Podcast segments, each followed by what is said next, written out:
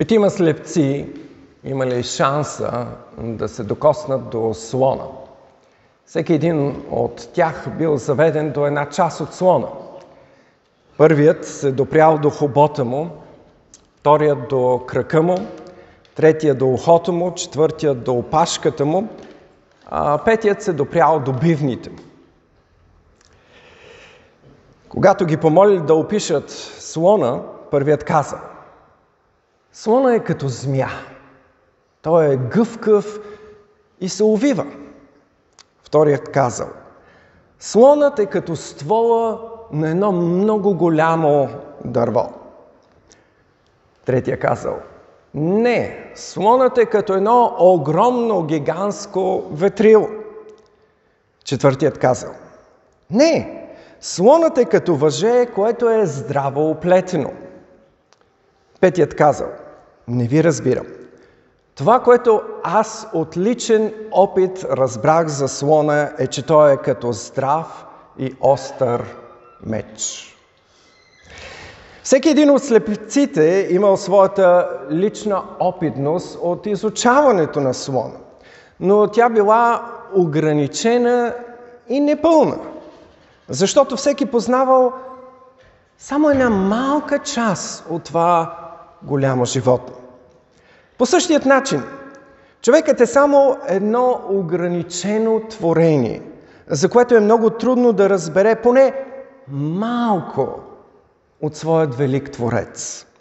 Като част от Божието творение, ние виждаме само малко от Божията сила, мъдрост, съвършенство, красота и хармония. Творението никога не може да ни даде пълен образ на Твореца. Затова и Бог толкова ясно е забранил в своето Слово човекът да прави какъвто и да е образ, който да го представлява и пред когото хората да се кланят. Защото какъвто и да е образа, той ще бъде отворението и ще бъде непълен и ограничен образ. Бог е различен от своето творение. За нас е невъзможно да разберем Божеството. Ако можехме, тогава щяхме да бъдем по-велики от самото Божество. Калвин казва, ограниченият не може да разбере неограничения. Въпреки това Бог благоволява да ни се разкрива, за да можем да го опознаваме, поне малко. И по този начин нашето удивление и преклонение пред Него да расте. През този месец искам да се спрем на характеристики, описващи нашия Бог, които започват с думата все или всичко. Първата такава характеристика е, че Бог е все присъстващ. Или с прости думи казано, Бог е навсякъде. Бог е все присъстващ или Бог е навсякъде. Много е трудно да разберем това, защото ние сме ограничени в пространството. Сега сме в Пловдив, но не сме в София или на другия край на света. Бог ни се разкрива в Библията именно като все присъстващ. Това означава, че Бог присъства на всяко място от творението. Няма място, където Бог не е или му е забранено. Бог е дух и няма измерения и ограничения. Бог може да присъства навсякъде в своята пълнота. Това е нещо много важно, което искам да, да разберете. Бог присъства навсякъде в своята пълнота. Бог не се разделя на части или на частици, за да бъде на повече места. На всяко място. Той присъства с цялата своя пълнота. За нас хората е различно. Тази сутрин вие сте дошли тук. И тялом сте тук. Но умствено може да сте и някъде другаде. С Бог не е така. Той присъства с цялата си пълнота. Бог е навсякъде. Този факт описва псалмопевеца в псалома, който прочетахме, 139. Ти си пред мен и зад мен. И турил си ръката върху мен. Това знание е пречудно за мене. Високо е. Не мога да го стигна. Тази идея, този факт за Божието все присъствие е толкова трудно да можем да го размерем, разберем. То надминава всяка наша мисъл и представа. Давид ни го представя като продължава да описва четирте посоки на света. Той казва, къде да отида от Твоя дух? Или от присъствието Ти, къде да побягна? Ако възляза на небето, ти си там. Ако си постеля в преизподнята или шоу, и там си ти. Ако взема крилата на зората и се заселя в най-далечните краища на морето, и там ще ме води ръката ти и твоята десница ще ме държи. Виждаме как Давид описва четирте посоки. Небето или на север, в преизподнята или на юг, зората в Израел е на изток, а морето е на запад. На където и да се обърне, Бог е вече там. Но от друга страна, Той е толкова близо до мен, че ръката му е върху мен, казва псалмопевец. Не може да се избяга от Божието присъствие. Божието все присъствие осигурява Неговия абсолютен контрол. Той е Бог.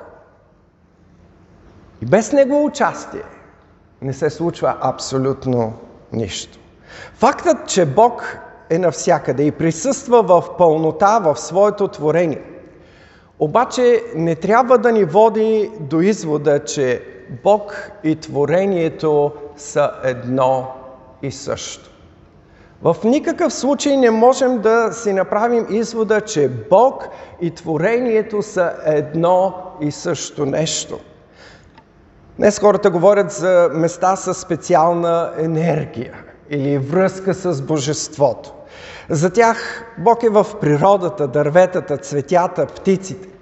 Хората продължават да търсят специални места, където според тях могат да черпят от божествената енергия.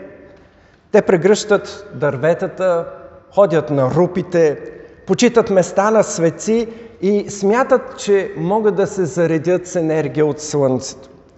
Истината, че Бог е навсякъде, не означава, че Той е част от творението. Затова Библията ни представя Бог като трансцендентен. Това е една сложна дума, която е в богословието, за да може да ни представи Бог, който не е част от творението. Бог е трансцендентен, извън и отделен от творението. В Библията Бог обитава на небето. Така ние четем. Псалом 123 ни казва Издигам очите си към Тебе, който обитаваш на небесата. Бог е на високо. Той е на небето. Той е над всичко. Той е на най-високото място. Псалом 97 казва Защото Ти, Господи, си височайши над цялата земя. Превъзвишен си над всички богове. Бог е височайши. Той е превъзвишен, издигнат, т.е. над всичко. Няма никой, който да е над Него, да е по-велик от Него. След потопа, когато хората отново населяват земята, вие знаете историята, те започват да строят град в Сенарската долина и кула. Защо има тази кула? Идеята е кулата да стигне до небето, да стига до Бога. И по този начин хората да издигнат себе си и да си спечелят име. Много интересно е обаче да проследим Божията реакция. В Битие ние четем – а Господ слезе, за да види града и кулата, която градяха човеците. Хората смятаха, че са се издигнали, но въпреки това не бяха нависоко. Бяха твърде ниско.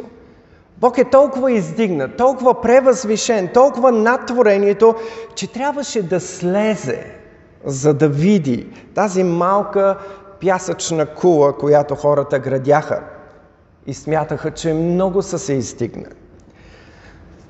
Същото и днес. Хората смятат, че много са се развили, много са се издигнали. Те са били до Луната, постигнали са толкова много, успели са да разградят атома, но същевременно са безсилни, когато един малък, невидим вирус унищожава всичките им успехи. Бог остава превъзвишен и недостижим за човека. Бог продължава да управлява този свят. Тази картина ни представи пророк, пророк Исаия. Ние прочетахме пророк Исаия 6 глава, първия стих. Видях Господа, седнал на висок и издигнат престол. Божият трон е на високо. Той е най-издигнатият. Няма друг като него. Същото преживява апостол Йоан в книгата Откровение, в четвъртата глава. Той вижда врата към небето и му се, качва, и му се казва да се качи или да възлезе. Важно е да отбележим какво вижда Йоанн. Това, което Йоанн вижда е, че в центъра на, небето стои престола. И всичко останало, всичко останало е изградено около този престол. Всичко в Вселената се намира в положение спрямо този трон и този, който стои на престола. Това е ясно послание към църквата тогава, която е преследвана по това време, но и за нас днес. В центъра на този свят стои Бог. Той е царят на царете, Господ на господарите. Той управлява и движи цялото творение. Цялото творение се намира в Него и под Неговият контрол. Така сам Бог описва себе си в книгата на пророк Исаия 57 глава. Защото така казва Всевишният и превъзвишеният, който обитава вечността, чието име е святи. Аз обитавам на високо и свято място. Още с онзи, който е с съкрушен и смирен дух. Бог е велик, превъзвишен, всевишен. Няма друг като Него. Той е свят и същевременно близо до нас. Това възвръща духа ни, насърчава ни да гледаме не просто хоризонтално, но да погледнем нагоре и да бъдем уверени, че Той държи всичко под своят контрол, чрез своето могъщо Слово. Бог не просто изпълва небесата, но Той е навсякъде. Бог е различен от творението, но същевременно няма място в това творение, където Той да не е. Бог е трансцендентен, но е и иманентен. Не е само на небето, но е близо. Не може да имаме по-добър Бог. Бог, който е нависоко, но и Бог, който е в ямата с мен. Който ходи с мен през смъртната сянка, през трудните времена. Бог, който беше с Данаил в рова на лъвовете и с Седрах, Мисах и Евденаго в огнената пещ. Отново Давид го изразява с думите на Псалом 23. Да, и в долината на смъртната сянка, ако ходя, няма да се оплаша от зло, защото ти си с мене, твоят жезъл и твоята тояга, те ме отешат. Бог е с нас. Той е над нас, под нас, зад нас, Той е до нас. Нито една агенция не може да ви осигури по-голяма сигурност. Толкова е важно да разберем, че Бог е навсякъде. И няма място, където Той да не е. И ние никога, никога не сме оставени сами. Мойсей пише в книгата Второзаконие. Познай, проче, днес и вложи в сърцето си. Йова е Бог на небето горе и на земята долу. Няма друг. Бог има два адреса. Той обитава на високо и свято място, но и с всеки, който е с съкрушен и смирен дух. На тези, които са отчаяни, унили, уморени, Бог казва, аз съм с теб. Исус знаеше колко е важно това за неговите апостоли, затова последните му думи бяха именно думи на насърчение. Преди да се възнесе, той им каза, даде ми се всяка власт на небето и на земята. И ето, аз съм с вас. Аз съм с вас до свършека на века. Колко много обещания имаме в Неговото Слово. В посланието към евреите, 13 глава, 5 стих.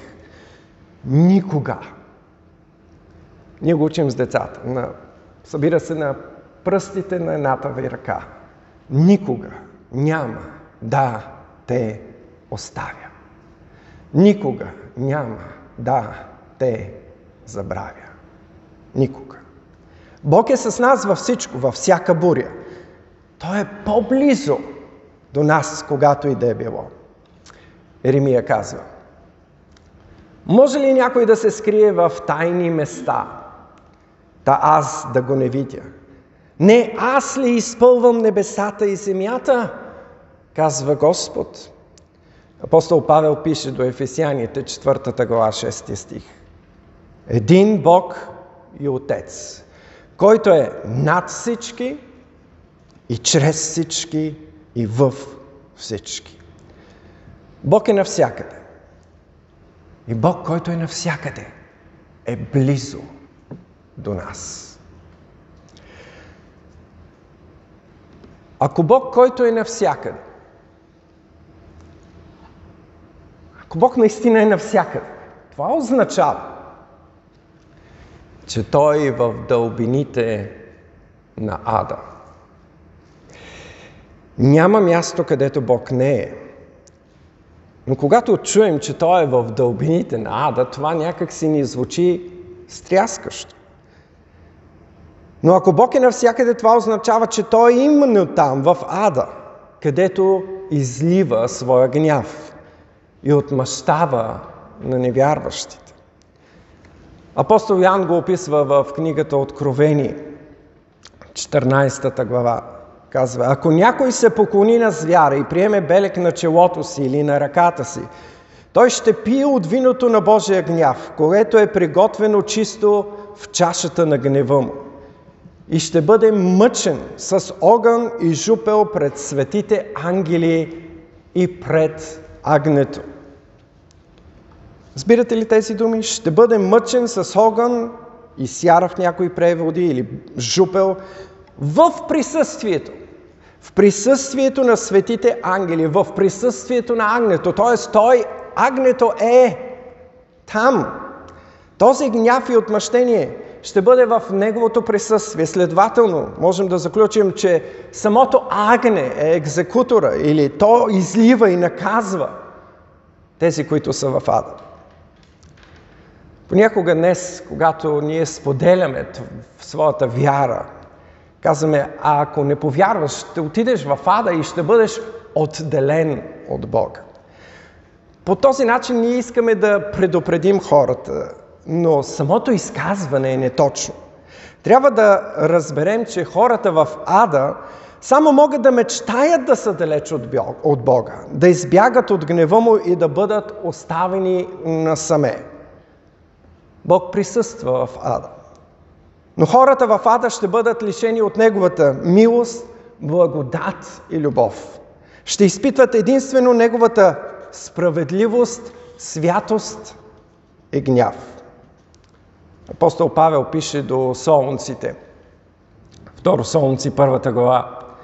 Такива ще приемат за наказание вечна погибел от присъствието на Господа и от славното явление на Неговата сила.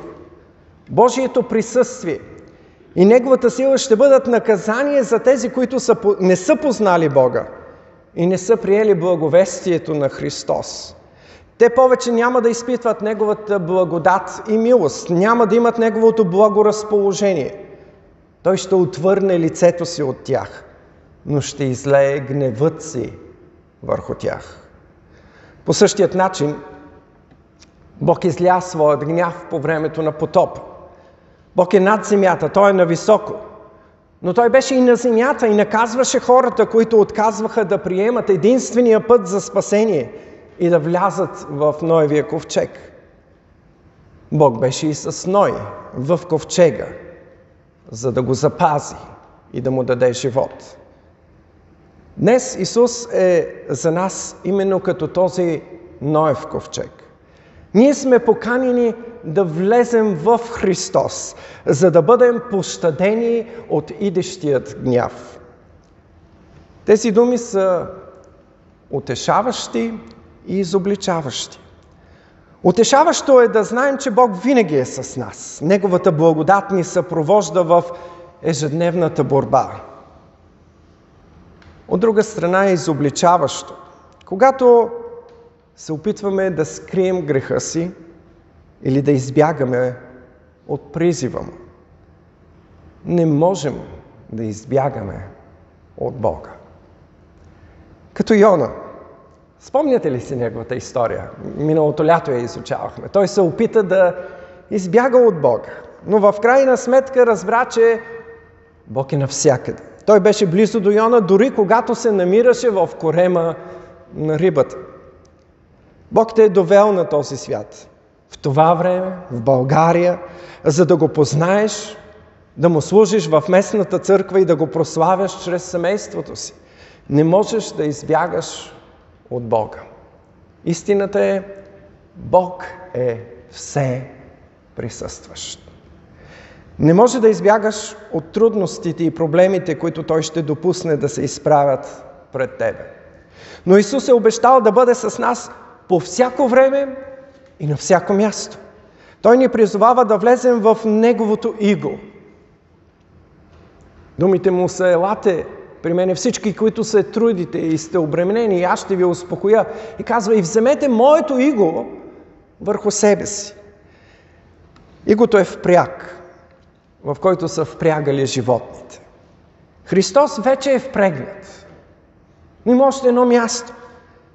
И Той ни кани ние да се присъединим към Него и да вървим заедно през живота. Двама. Бог е все присъстващ. Трябва да осъзнаем, че за разлика от Него, дяволът не е все присъстващ. Има само един дявол, който е на едно място. Но той работи чрез своите демони. Днес казваме, че се борим срещу коронавирус. Нали така? Но някои хора като че ли си го представят като едно единствено нещо, а то това са милиарди вирусни частици. Колкото повече е броят им в един човек, толкова по-голяма е вероятността той да се разболее.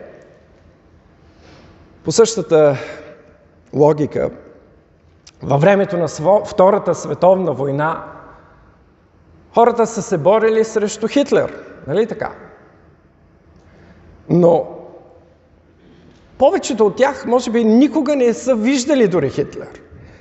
Или никой от тях не е влизал в ръкопашен бой с него. Но са се борили с войниците, които са представлявали Хитлер.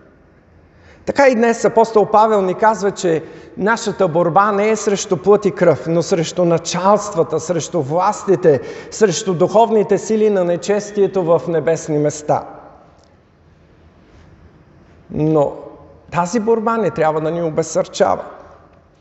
Нека не се обесърчаваме от трудностите, но да знаем, Бог е с нас.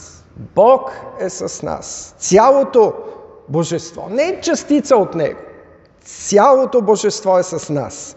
Цялата Негова сила е на наше разположение, а не някаква малка частица. Бог винаги е до нас, според своето обещание. Той беше с Данаил, напомни ги, в рова на лъвовете. Той беше с Седрах, Месах и Евденаго в огнената пеш. Той беше с учениците, когато горяха като факли на кръстовете в римските стадиони. Бог е навсякъде. Той винаги е на една молитва разстояние. Неговото невидимо присъствие е винаги с нас.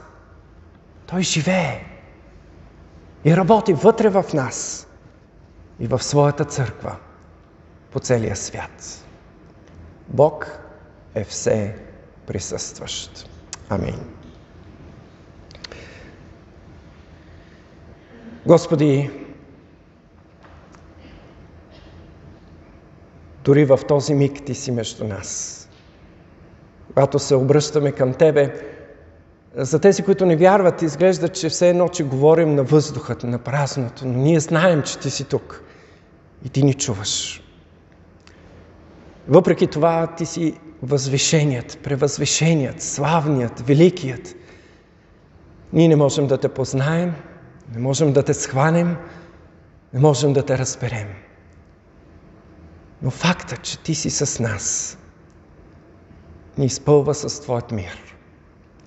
Да знаем, че Ти си в контрол на нашето минало, настояще и бъдеще.